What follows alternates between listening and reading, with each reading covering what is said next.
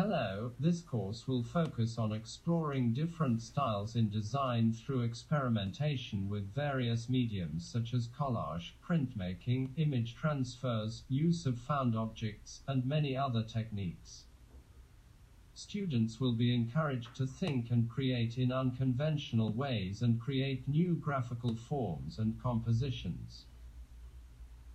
In the multi-purpose studio, students who will have the opportunity to work with different materials and techniques will produce different projects every week, discover different graphic design styles and gain the ability to create graphic images.